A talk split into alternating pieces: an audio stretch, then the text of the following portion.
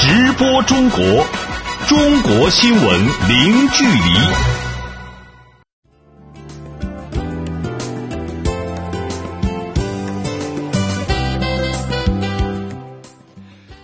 这里是直播中国节目，听众朋友您好，我是主持人林飞。您好，我是王悦。今天节目的主要内容是：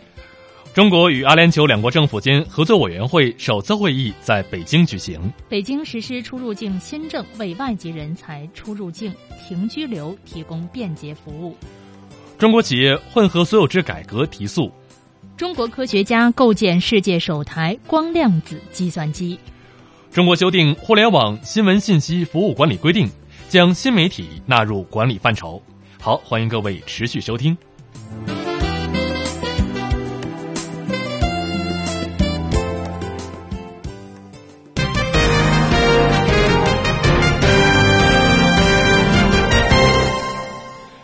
五月二号，中国与阿联酋两国政府间合作委员会首次会议在北京举行。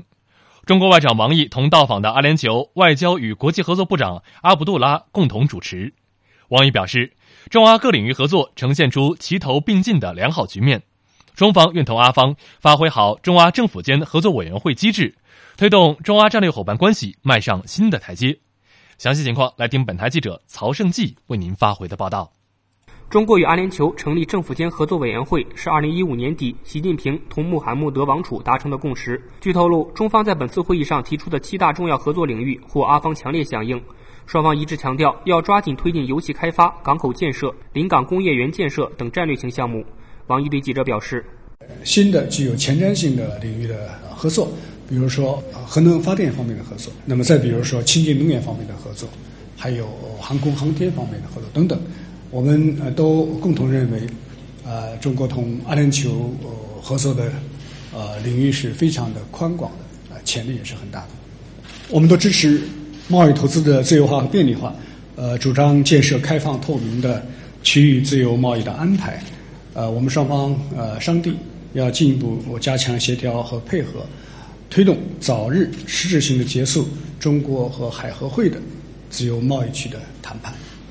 阿卜杜拉对记者强调，阿方对阿中合作的渴望。他表示，中国的发展进步令人钦佩，在阿拉伯世界影响不断上升。阿联酋高度重视阿中友好关系，恪守一个中国政策。Uh, we very much uh, are committed. 我们致力于进一步加强同中国的关系，珍视同中国的关系。我想在此强调，我们坚定支持一个中国原则。我们继续期待在各个领域加强和中国的全面合作关系，加强和中国的贸易往来，使阿联酋不但能够成为中国重要油气合作伙伴，而且能够成为中国在中东地区主要的金融中心、贸易中心和后勤中心。在就推进经贸等领域合作达成共识的同时，双方还一致强调，人文合作是中阿关系的重要组成部分，同意进一步密切两国在教育、文化、青年等领域交流。据统计，去年双方往来超过六十万人次。去年十一月一日，阿联酋正式对中国公民普通护照给予免签待遇，让中国民众获得更多便利，或将令今明两年的双方往来突破一百万人次。双方当天也谈到在地区国际热点问题上的协调与合作。涉及反恐、反腐败、追逃追赃等。王毅对媒体表示，中阿两国在反腐败、追逃追赃方面的合作良好，进展非常明显。阿联酋绝不可能成为涉案腐败人员的闭嘴天堂。我向阿卜杜拉外长提到了呃呃反腐败、追逃追赃呃方面的呃合作，那么呃也得到了呃阿卜杜拉外长的那么积极的响应。呃，我要告诉大家的是。中国同阿联酋方面在这方面的合作是很好的，而且有了明显的进展。我们之间还进行了这方面的引渡方面的合作。阿联酋绝不可能成为任何呃涉嫌腐败的分子的闭嘴的天堂。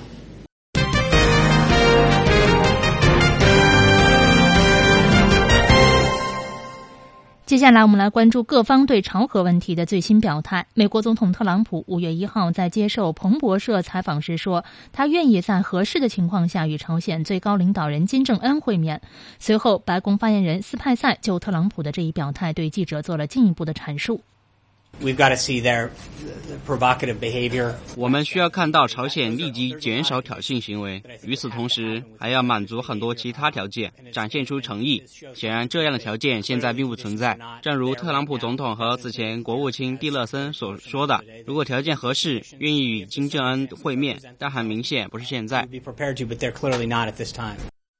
针对特朗普的表态，中国外交部发言人耿爽二号表示，美朝作为半岛核问题的直接当事方，应该尽快做出政治决断，展现诚意，为缓解半岛紧张局势做出建设性的努力。中方始终认为，通过对话协商，以和平方式解决半岛核问题，是实现半岛无核化、维护半岛和平稳定的唯一现实可行的途径。也是唯一的正确选择。我们认为，有关各方都应该担负起应负的责任，相向而行，尽快找到恢复对话和谈的突破口。美朝作为半岛核问题的直接当事方，应该尽快的做出政治决断，采取行动，展示诚意，为重启对话进程，最终实现半岛无核化。做出建设性的努力。针对朝鲜半岛局势，中国全国人大常委会委员、全国人大外事委员会主任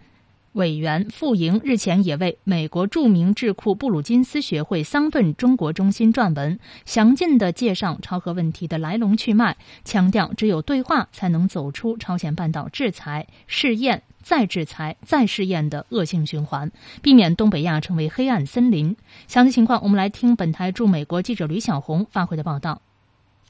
嗯，好的。傅莹这篇文章的题目就叫做《朝鲜核问题：过去、现在和未来中国的视角》。他很详尽的介绍了朝核问题的来龙去脉。尽管朝鲜核问题走向何方仍然有待观察，但是他认为有可能会出现三种局面。第一种局面是朝鲜以核试验、导弹试验来回应美国和联合国制裁的这个恶性循环会持续下去，直到临界点。福音更警告美国不要轻易动武，因为考虑到朝鲜半岛上各种常规和战略武器的重兵部署，军事行动无论大小都将造成巨大的平民伤亡，而且结果难以掌控。随着当前局势不断趋近临界点，美国应该认真的推演行动可能带来的这个后果。中美以及有关各方也应该就未来的行动进行更好的协调。第二种局面呢，是美国和韩国期待的朝鲜政权垮台。但傅英指出，现实情况是，近年来朝鲜国内农业和经济进入了恢复阶段，民生状况相比最困难的时期有了改善。金正恩接任朝鲜最高领导人后，已经基本稳住局势。虽然朝鲜国内政策和表现令外界反感，但是将解决朝核问题的期望寄托于朝鲜政权短期内的崩溃，恐怕难以实现。第三种局面是恢复对话和认真谈判，使核问题得到缓和甚至解决。傅英指出，重启对话并不容易，除了美朝间的极度互不信任，朝核问题的现状和谈判的基点也已经远远脱离了2003年启动六方会谈时的原点。他希望各方能够现实理性的接受这些事实，不预设任何前提的恢复谈判。所以目前看，中方提出的双暂停可以是一个现实的起点。这个双暂停就是朝鲜暂停核岛活动，美韩也暂停大规模军演，从而摆脱当前的安全困境，使各方重新回到谈判桌前。傅英强调，只有坚持对话，用安全换安全，才能走出东北亚安全局势的怪圈和死结，避免让东北亚成为一片黑暗森林。好的，感谢小红给我们带来的报道。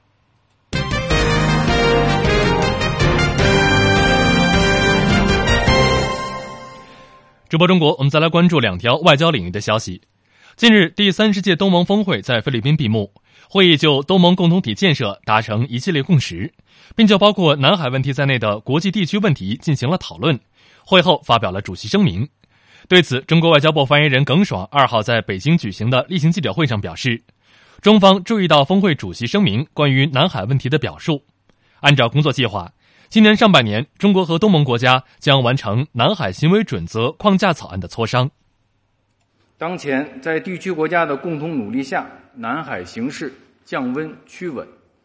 呈现积极发展态势。中方愿与东盟国家一道，共同落实好南海各方行为宣言，深化海上务实合作，争取在协商一致的基础上，早日达成南海行为准则，共同维护南海的和平稳定。中国裁军大使傅聪二号在维也纳表示，国际社会应该共同维护并促进不扩散核武器条约的权威性、普遍性和有效性。不扩散核武器条约二零二零年第十次审议大会第一次筹备会议当天在联合国维也纳总部举行，包括中美俄英法五个核武器国家在内的一百一十余个条约缔约国派代表与会。会议将围绕核裁军、核不扩散以及和平利用核能。条约三大支柱落实情况展开进行讨论，决议本轮条约审议进程组织安排。中国裁军大使傅聪率中国代表团出席。傅聪表示，中国始终支持核裁军进程，坚定维护核不扩散体系，积极推动核能事业发展。中国积极参与与五核国共同落实条约审议成果的努力，稳步推进全面禁止核试验条约的履约筹备。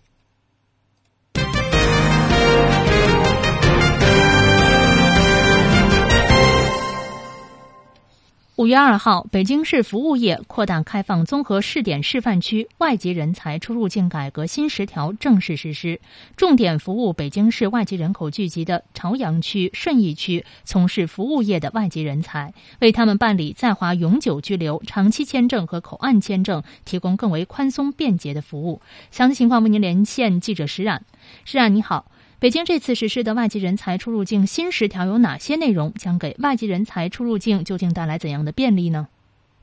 五月二号，北京市朝阳区、顺义区两个外国人出入境服务大厅正式揭牌，为外籍人士提供新政策咨询、申请受理、证件发放等一站式服务。这标志着公安部批复北京市服务业扩大开放综合试点示范区十项出入境政策措施正式启动实施。新政重点针对北京市朝阳区、顺义区服务业领域的外籍高层次人才、创业团队外籍成员和外籍管理技术人才、外籍华人和外籍青年学生等四类群体，为外籍人才办理在华永久居留、长期签证和口岸签证提供更为宽松便捷的出入境停居留环境。主要政策内容包括对符合认定标准的服务业扩大开放综合试点示范区外籍高层次人才，经北京市商务委员会出具推荐函，可直接申请在华永久居留，审批时限由一百八十个工作日缩短到了九十个工作日；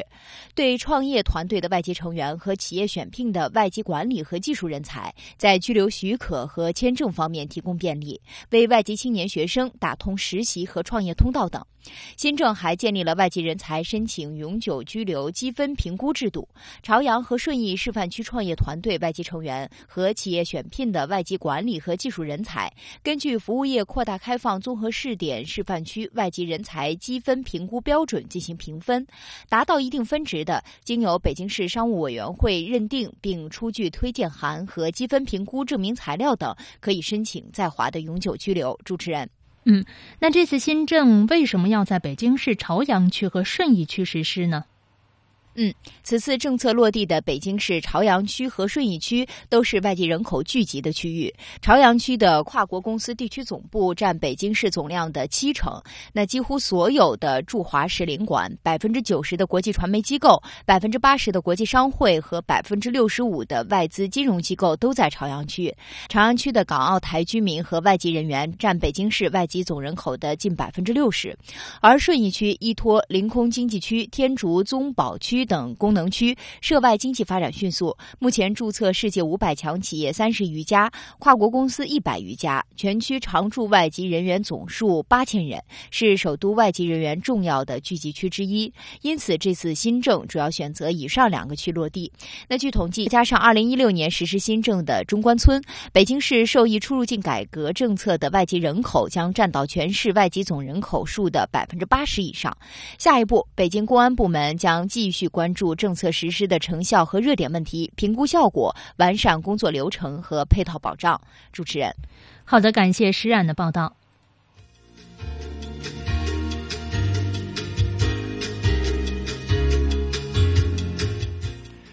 直播中国，接下来我们将关注今天的财经资讯：中国企业混合所有制改革提速。国产大型客机 C 九幺九将于五月五号首飞。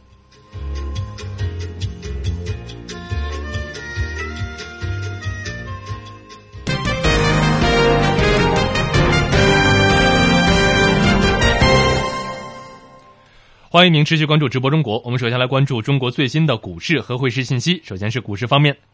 三号中国内地沪深两市低开，随后小幅反弹，沪指在全天剩余时间下进入到下跌通道，两市股指连创新低。截至收盘，上证指数收报于三千一百三十五点三五点，下跌八点三七点，跌幅为百分之零点二七，成交金额一千九百零二亿元人民币。深圳成指收报于一万零一百八十四点一四点，下跌三十九点八三点，跌幅为百分之零点三九，成交金额两千四百一十一亿元人民币。香港股市今天休市一天，台湾加权股价指数收报于九千九百五十五点三三点，上涨十四点零六点，涨幅为百分之零点一四，成交金额新台币七百九十一点二九亿元。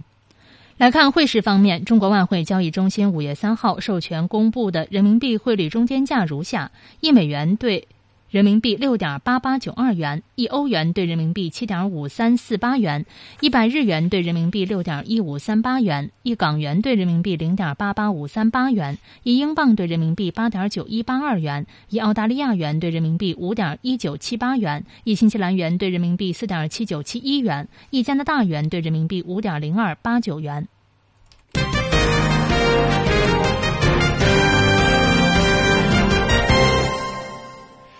近期，中国混合所有制改革进程提速。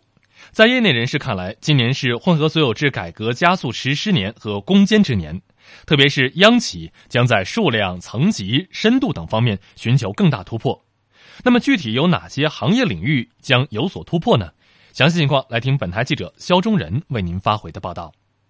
数据显示，二零一六年中国的国有企业资产总额超过了一百三十一万亿元人民币，国有企业收入和实现利润继续保持稳步增长，国有企业收入增幅有所提高，但利润增幅略有下降。钢铁、化工、有色等行业出现了亏损。为了实现国有资产保值增值，推进混合所有制改革成为了深化国企改革的重要突破口。今年以来，混合所有制改革不断提速。国家发展改革委新闻发言人严鹏程在稍早前介绍说，去年以来啊，我们已经开展了两批试点，目前第一批九家试点的方案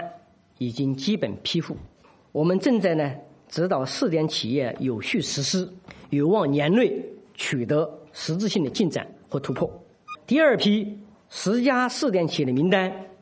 已经国务院国有企业改革领导小组审议确定。据严成鹏透露，前两批十九家试点企业当中，从行业领域来看，涉及了配售电、电力装备、铁路装备、航空物流、民航信息服务、基础电信、国防军工、重要商品、金融等重要领域，其中军工领域较多，共有七家企业。从混合模式来看，包括民营企业入股国企、国企入股民营企业、中央企业和地方国企混合、国企和外资混合、PPP 模式等各有特色。中国企业改革与发展研究会副会长李锦评价说：“当前国企混合所有制改革已经从设计阶段进入了落实年，资产证券化、国企参与民企项目、员工持股等亮点纷呈。中央和地方混合所有制改革也在同步推进，探索亮点频现。”尤其是啊，广东、包括深圳、重庆、江西、上海、浙江、山东这些省呢，相对来说比较快一点。最近呢，发生了云南白药，还有呢，央企的东航货运这两家呀，这个混合所有制的力度都是很大的。应该说了，它这个国企啊，基本上呢，呃，这是有百分之四十五和五十的比例。民企的比例在迅速上升，尤其是职业经理人，而且是在经营权交接了民企，交接社会，呃，应该是幅度比较大的。预计啊，今年下半年央企的公司啊，日的改革，尤其是呢，这个公司的这个资产证券化、呃上市，恐怕在下半年势头呢要更大一点。另据了解，石油、天然气领域的混改试点将会在油气行业改革方案正式实施之后，在第三批试点中统筹推进。在李锦看来，以垄断企业混改推开为标志，今年混合所有制改革正在向深入和广度推进，步入啃硬骨头之年。改革的目标将会更具体，要求更加明确。下一步，混合所有制的改革呀，把增强活力，实现了公司制和呢市场化经营作为重要目标。是呢，要消除呃招商引资性质的这个误解，而不简单的把社会资本的扩张作为目标，国企和民企的资本呢同股同权，这样啊使得呢公司化的治理的实现，有利于啊企业啦这个走向市场，就是在深层次解决中国企业啦发展的动力问题。记者肖忠仁北京报道。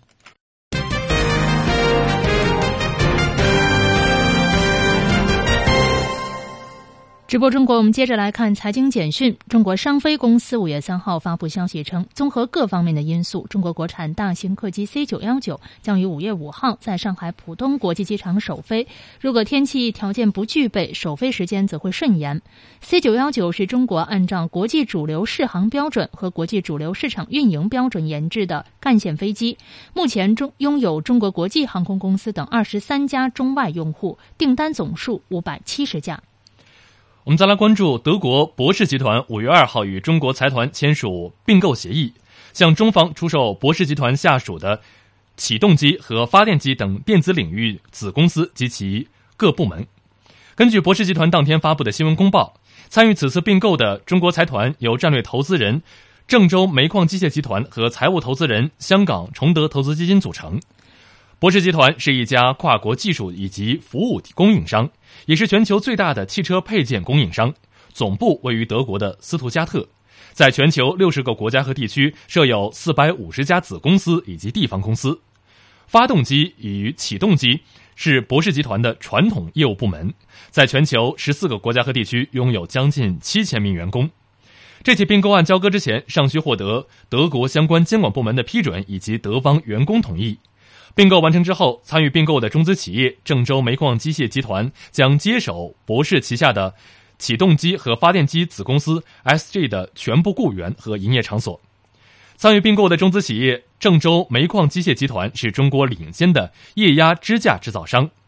五月二号，这家企业在香港交易所发布公告称，这起并购的价格为现金五点四五亿欧元。完成之后，将获得博士这一子公司控股不少于百分之八十六点一六的权益。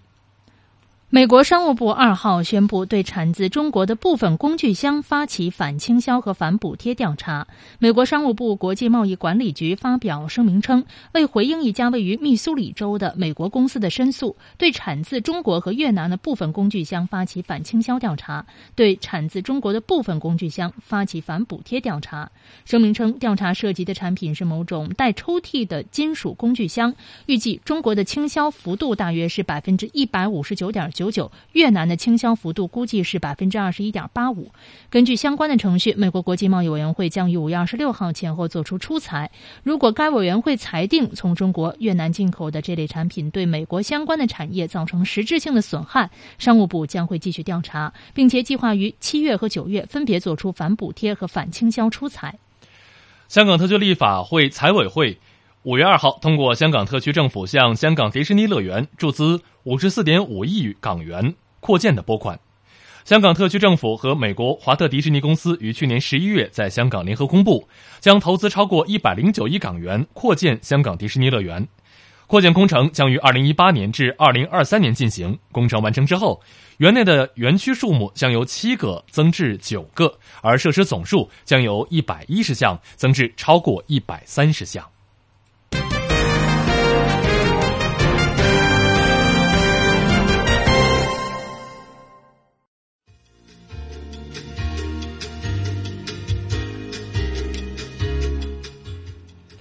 欢迎您持续关注直播中国。下半段时间，我们将共同关注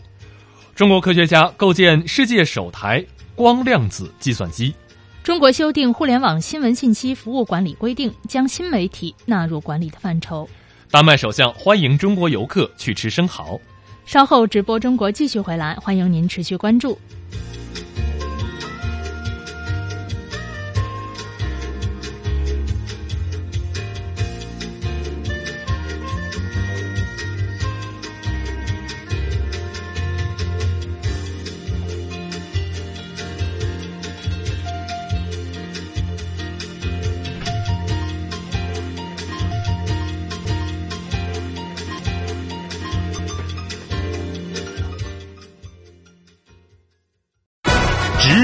中国，中国新闻零距离。直播中国下半段时间，我们首先关注今天节目的主要新闻。五月二号，中国与阿联酋两国政府间合作委员会首次会议在北京举行，双方一致强调要抓紧推进油气开发、港口建设、临港工业园区建设等战略性项目。五月二号，北京市服务业扩大开放综合试点示范区外籍人才出入境改革新十条正式实施，重点服务北京市外籍人口聚集的朝阳区、顺义区从事服务业的外籍人才，为他们办理在华永久居留、长期签证和口岸签证提供更为宽松便捷的服务。中国科学院五月三号对外宣布，世界首台超越早期经典计算机的光量子计算机在中国诞生。这台光量子计算机标志着中国在基于光量光子的量子计算机研究方面取得了突破性的进展，为最终实现超越经典计算能力的量子计算机奠定坚实基础。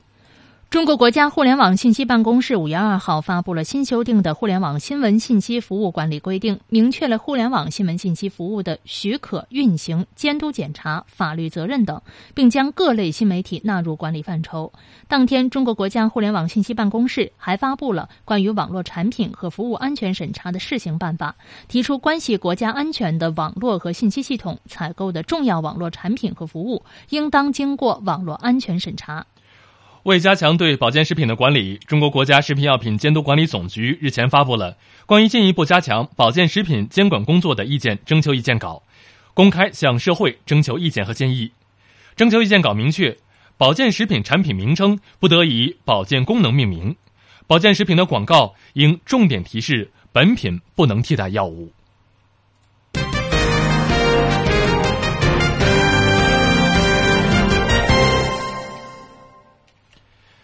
中国科学院五月三号对外宣布，世界首台超越早期经典计算机的光量子计算机在中国诞生。这台光量子计算机标志着中国在基于光子的量子计算机研究方面取得了突破性的进展，为最终实现超越经典计算能力的量子计算奠定了坚实基础。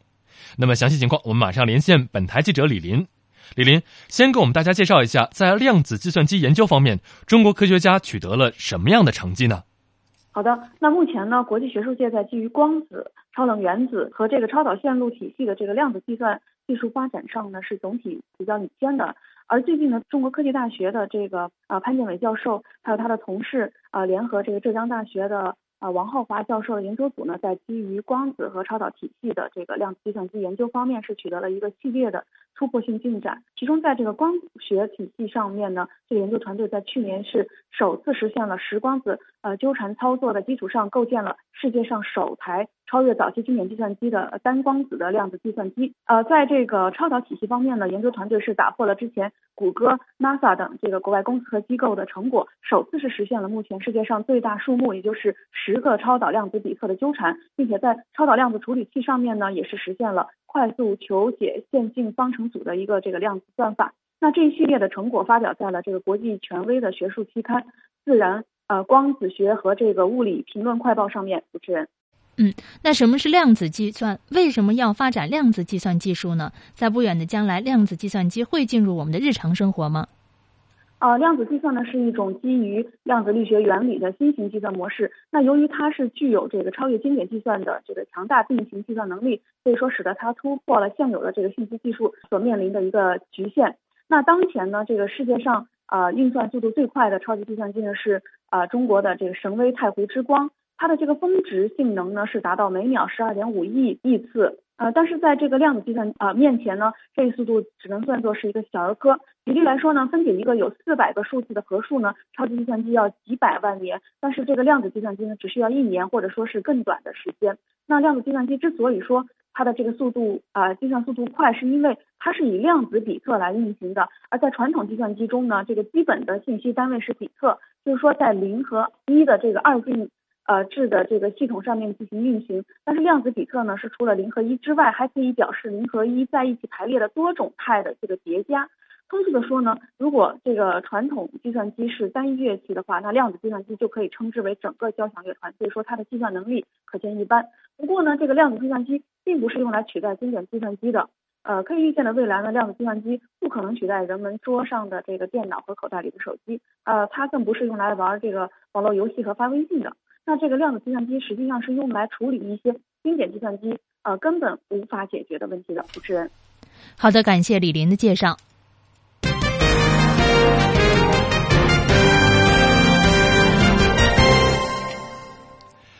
直播中国，我们再来关注中国国家互联网信息办公室五月二号发布了两项针对互联网加强管理的新规定，这两项规定都将从下个月起开始实行。二号发布的两项规定中，一项是新的互联网新闻信息服务管理规定。中国现行的互联网新闻信息服务管理规定是从二零零五年开始实行的，新修订的规定明确了互联网新闻信息服务的许可、运行、监督检查、法律责任等。并将各类新闻纳入到管理范畴。它规定，在中国通过互联网网站、应用程序、论坛、博客、微博客、公众账号、即时通信工具、网络直播等形式向社会公众提供互联网新闻信息服务，应当取得互联网新闻信息服务许可，禁止未经许可或者是超越许可范畴开展互联网新闻信息服务活动。中国在现行的管理规定当中明确提出，任何组织不得设立中外合资经营、中外合作经营和外资经营的互联网新闻信息服务单位。互联网新闻信息服务单位与境内外、中外合资经营、中外合作经营和外资经营的企业进行涉及互联网新闻信息服务业务的合作，应当报经国家互联网信息办公室进行安全评估。而修订后的管理规定保留了这一条款，并未进行修改。另外，新规定还明确要求，互联网新闻信息服务提供者的采编业务和经营业务应当分开，非公有资本不得介入互联网新闻信息采编业务。二号公布的另一项有关互联网的新规定是试行《网络产品和服务安全审查办法》。这个新规定的提出，关系国家安全的网络和信息系统采购的重要网络产品和服务，应当经过网络安全审查。所谓网络安全审查，重点审查的是网络产品的。和网络产品的服务性的和安全性以及可控性，如产品和服务自身的安全风险，以及被非法控制、干扰和中断运行的风险；产品及关键部件的生产、测试、交付、技术支持，在这个过程中的供应链是否存在风险；产品和服务提供者利用提供产品和服务的便利条件，非法收集、储存、处理、使用用户相关信息的风险等等。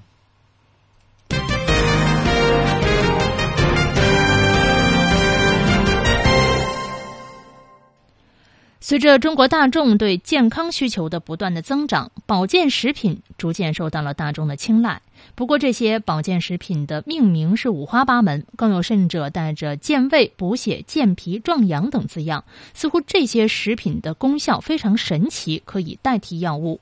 为了加强对保健食品的管理，中国国家食品药品监督管理总局日前发布关于进一步加强保健食品监管工作的意见征求意见稿，公开向社会征求意见和建议。征求意见稿明确了保健食品产品名称不得以保健功能命名，保健食品广告应该重点提示本品不能替代药物。更多内容为您连线的是记者乔全兴。全兴你好，目前保健食品行业的发展情况怎么样？征求意见稿做出了怎样的规定呢？为落实国家将保健食品纳入特殊食品实行严格管理的要求，国家食药监总局此次发布的征求意见稿明确了保健食品基本定位。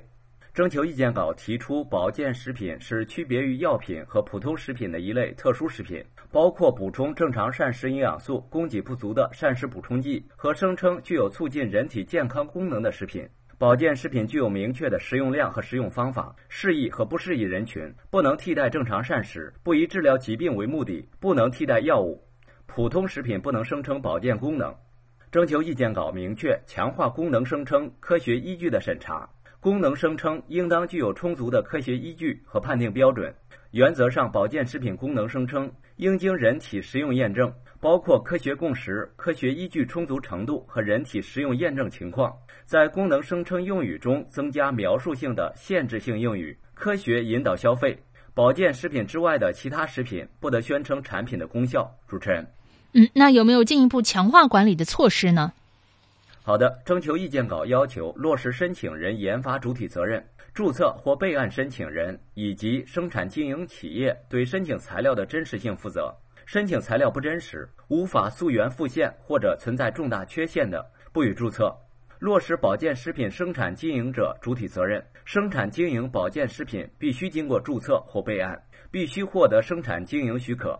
征求意见稿还要求强化保健食品日常监督检查，严厉打击非法生产、非法经营、非法添加和商业欺诈、虚假宣传等违法违规行为。对检查中发现的商业欺诈、诱骗消费者购买等违法行为，及时将案件移送相关主管部门或公安机关。有计划、有重点的开展市场上销售产品的抽检监测。针对抽检不合格的产品及相关问题，及时核查处置。主持人，好的，感谢乔全兴的介绍。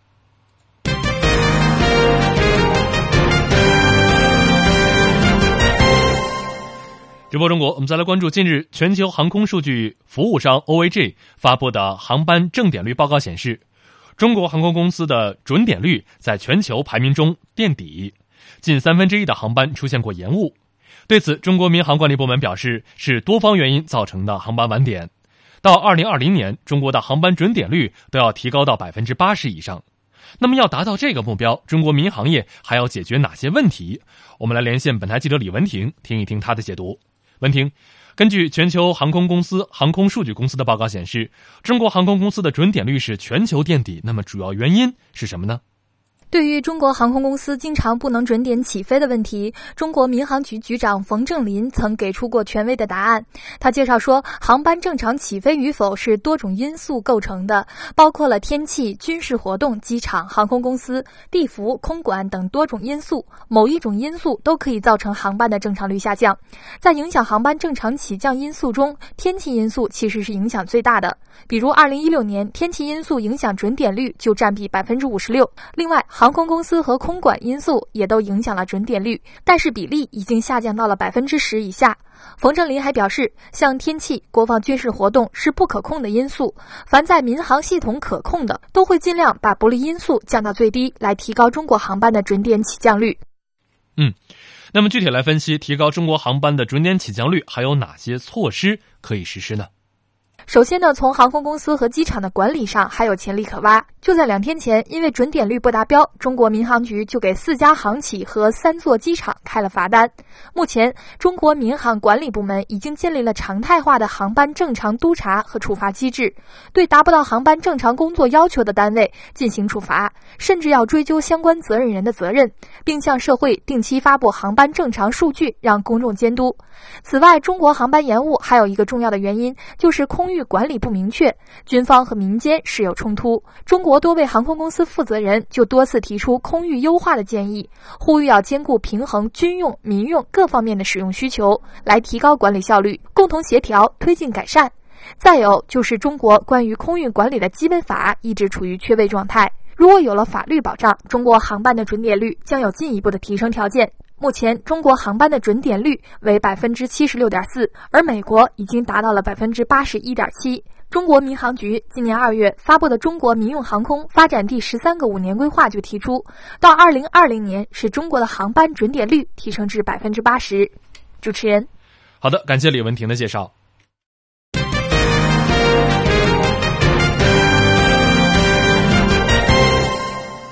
我们在上周的节目里向您介绍过中国人最近热议的话题，那就是丹麦生蚝。五月二号呢，正在中国访问的丹麦首相拉斯穆森也来凑热闹，对想去丹麦帮忙吃生蚝的中国人表示欢迎。具体情况，请编辑李爽先来给我们介绍一下。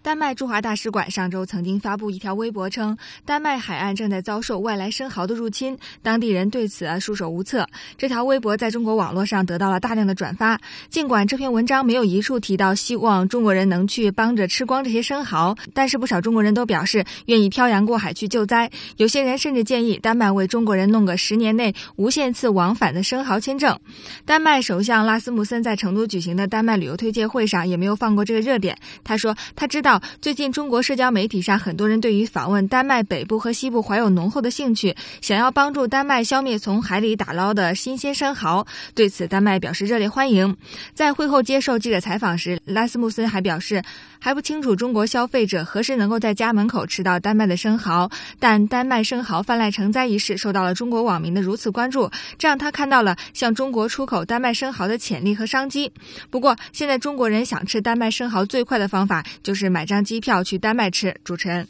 嗯，那么丹麦就不打算给中国人真的发个生蚝签证吗？啊，这事儿呢，丹麦首相还真没接茬儿。不过，丹麦表示要给中国游客的签证提速。从今年三月开始，丹麦已经放宽了对于中国自由行旅客的签证要求，把中国公民申请签证的难度从三类降低到一类，也就是低移民风险类型。五月二日，丹麦驻华签证官员又在成都宣布，丹麦驻华大使馆已经启动了优先计划，符合优先计划认证要求的中国旅行社在提交签证申请的时候，可以提交更少的文件材料，并在更短。的时间内获得签证。目前呢，丹麦使馆对于中国人的旅游签证的处理时间通常在五天以上，但对于加入该计划的旅行社，他们会力争在三天内发放签证。另外，在已经在中国九个城市设立签证中心的基础上，丹麦今年还将在西安、深圳和福州开办签证中心。主持人，好的，感谢李爽给我们做的介绍。直播中国，我们再来关注在这两天中国国内最火爆的新闻，算是综合格斗狂人徐晓东在秒杀太极拳师。魏雷后向整个中国武林发出了宣战，他说宣布在十五天之内要打遍各大掌门，而全国各大太极门派以及其他的习武人士也纷纷表示应战或者是邀战，表示要捍卫中华武术的名誉而战。一时之间，平静多年的中国武林可以说是波澜骤起。那么这件事情是缘何而起？结果将会怎么样呢？那么这会是单纯的一场比武切磋吗？具体情况，我们就来听编辑张哲炯的梳理和分析。哲炯先给我们介绍一下这起挑战中国武林事件的缘由是怎么一回事儿。嗯，好的，主持人，整个事件的起因呢，是中国一位综合格斗教练，今年三十八岁的徐晓东抨击中国武术没有实战能力，是骗人的功夫。在四月二十七号与四川的太极拳师魏雷约架，结果他只用不到二十秒的时间就将对手击倒，并且把魏雷打的是脸部出血。这段打斗视频发到网上之后呢，立即引爆了舆论。虽然对打的两人分出了胜负，但是有关传统武术与现代搏击孰强孰弱的口水仗却甚嚣尘上。随后呢，中国多位太极高手纷纷写下战书，但求一战。截止四月三十号，已经有陈氏太极、杨氏太极传人向徐晓东发出战帖，还有多位传统武术门派高手也加入了战斗。就连成功塑造了太极创始人张三丰的影视明星李连杰也发声表态，支持太极再战徐晓东，并且呼吁人们继续关注太极拳。对此呢，徐晓东五月一号通过微博进一步表态，宣布将在十五天内打。遍各大门派的计划，还要在一晚上连续挑战两到三位呃武林的掌门人，规则为不带任何护具，无限制规则，可以踢裆插眼等等。十分钟内分出胜负，如果未分出胜负，则为平局。此外呢，他还向奥运冠军邹市明也发出了战书，希望可以跨界一较高下。徐晓东同时也强调呢，自己此举并非刻意炒作，他愿意呢将门票收入全部捐给孤儿院。主持人，嗯。听了你刚才的介绍，是好一位格斗狂人呐，口气是不小，但仅凭一己之力就要挑战整个武林。那么，业界对于这位看起来有一些自大，但又貌似有一些实力的格斗狂人是怎么评论的呢？嗯，好的。徐晓东的豪言壮举一出呢，立即是引得各方纷纷侧目。呃，素有“太极金刚”之称的陈氏太极拳第十一代传人陈正雷表示，现在的大部分太极拳呢都是以强身健体为主，他个人不赞成这种约战的形式，更不该引起这种争斗。而杨氏太极拳第五代嫡传人呃杨斌表示，这些年呢，太极拳承担的社会属性要比竞技属性大得多，而专业从事竞技太。级的人几乎没有，呃，其实呢，当今任何一个人都无法代表传统武术，这样的挑战毫无意义。在徐晓东的挑战名单中呢，有一位以民间功夫草根的身份逆袭世界拳王、深得广大武迷喜爱的武僧刘一龙。刘一龙呢，则强势回应称：“中华武术博大精深，博在胸怀，精在钻研，深在历史。”徐晓东的做法纯属个人炒作，动机不纯。武术的。大义，一是讲究武德，不是武德的话，如果是按他这个情况的话，那得多少不法分子啊？他是在想营造这种东西来炒他自己这个事情，就明显一个想炒作的一个人，并不是说一个很高尚，然后呢去想为武林界做一些很棒的事情。嗯，哲炯，刚才也说到了，博在情怀，精在钻研，深在历史。那么，对于这个事件的发展，各方又是持什么样的态度呢？嗯，这场传统武术与现代搏击的较量呢，也是引起了国家体育总局武术运动管理中心的关注。国家体育总局武术运动管理中心训练竞赛三部处长周金彪表示：“呃，这是一场没有前提、没有条件、偏颇且不科学的比赛。我们并不提倡这种违反竞技规律的比赛。仅仅通过这样的一场比赛认定中国武术不行，显然是不科学的。”全国散打王争霸赛裁判长朱瑞奇也表示：“中国武术与散打。”或者说综合格斗其实没有太多的可比性，两者这么一比较，应该说没有可比性。他太极拳本身也好，包括其他这个传统武术也好，大部分都是本流派的一些攻防动作的。练习或者就是攻防练习，而不是真正的那种对抗。所以现在呢，他要和那个竞技搏击对抗来打呢，没有具备这种对抗能力了，没有可比性。不过呢，也有不少媒体的评论指出，近些年来中国传统武术之所以名声不太好，一个是因为个别人钻空子、夸大的结果；二是过分注重表演性，让不少武术呢变成了花拳绣腿，失去了实战的功能。主持人。好的，感谢哲炯的介绍。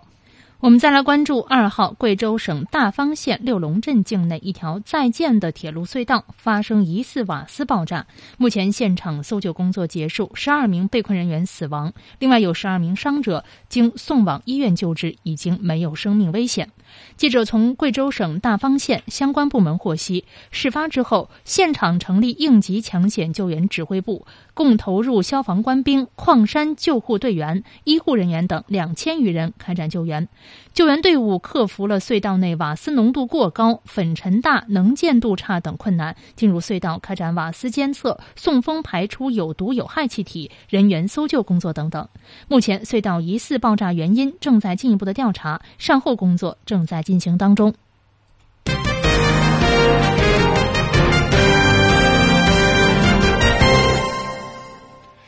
直播中国，下面我们来关注今天在海外华人社区都发生了哪些新闻。根据西班牙欧浪网的报道，华人是西班牙境内最大的移民群体之一。格拉纳达境内华人的数量也现在越来越多了。到二零一六年，华人的增长方式依旧较为低调。这些分布在不同地区的华人，大多数依旧维持以以往人们观念中中国人固有的华人固有的形象，从原从事百元店、糖果店的生意，或者是中餐厅的生意。也有新一代的华人选择了时尚快消品行业，开设了自己的服装店或者是首饰店。早在1998年，格拉纳达地区仅有一个华人中心，而现在华人中心的数量多达二十个。西媒分析认为，格拉纳达的第一批华人大多数来自中国的南方省份浙江，当地前往海外发展的居民数量会更多。对于华人在格拉纳达乃至是整个西班牙的生活工作状态，研究机构认为依旧较为抱团发展，内部系统完善。相对于其他移民群体，华人移民群体的集体性更强，团体的系统更加丰富。在当地华人的众多活动或聚会当中，有几个是尤为突出的。其中一个是周末的汉语学校，未成年的小华人们通常会在周末聚集在语言学校或者是文化中心学习汉语和汉文化。此外，感受汉文化的重要地点就是孔子学院。尽管不断有新的华人和老华人的下一代出现在格拉纳达，但是华人们的观念却始终一致，那就是工作、赚钱、储蓄、买房、定居。华人的置业安家观念成为。其在阿格拉纳达乃至是整个西班牙不断发展事业的原动力。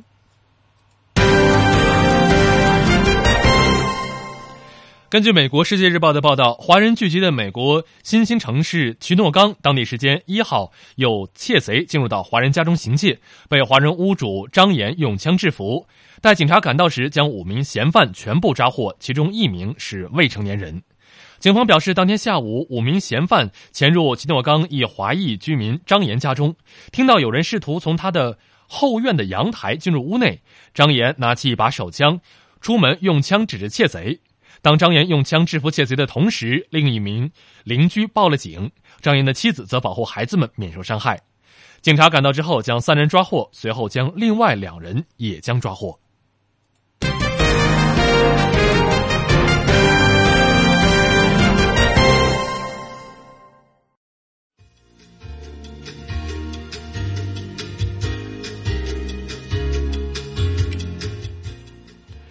直播中国，在今天节目的最后，我们来简单回顾一下今天节目的主要新闻。中国与阿联酋两国政府间合作委员会首次会议在北京举行。北京实施出入境新政，为外籍人才出入境、停居留提供便捷服务。中国企业混合所有制改革提速。中国科学家构建世界首台光量子计算机。